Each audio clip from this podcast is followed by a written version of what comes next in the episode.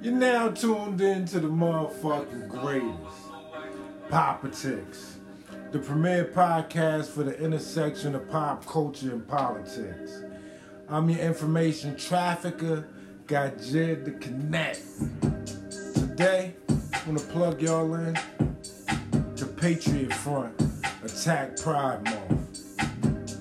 Patriot Front is a white nationalist and neo-fascist hate group they split off from the neo-Nazi organization Vanguard America in the aftermath of the Unite the Right rally. On June 11th, 31 Patriot Front members were arrested in Idaho at a weekend pride event. They were arrested at a hotel piling into a U-Haul with riot gear.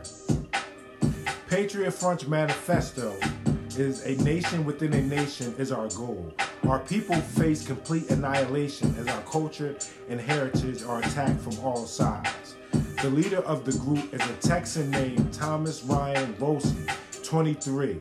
He first came to prominence in Charlottesville, Virginia in August 2017 during Unite the Right rally, chanting blood and soil.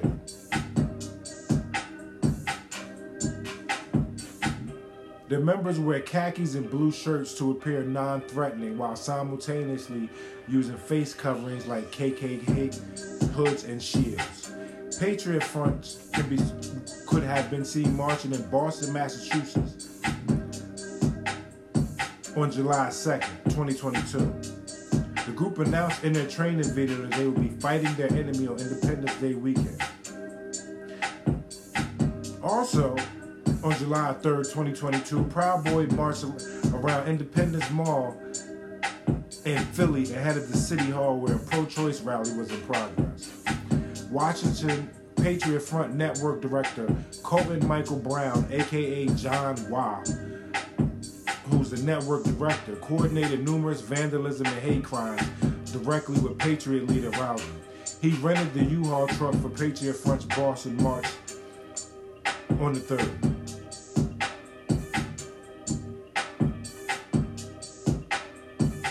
They took to Boston's Freedom Trail for a surprise march.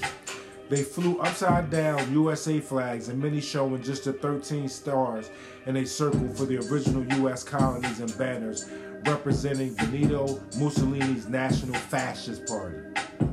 Oh, yes, and they attacked a black man. The violent arm of the Republican Party, Patriot Front, Proud Boys.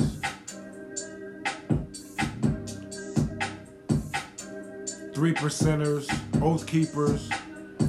They were attacking Pride events all through Pride Month. Just to let you know that the violent rhetoric has violent repercussions to go along with it. Politics the premier podcast for the intersection of pop culture and politics. One.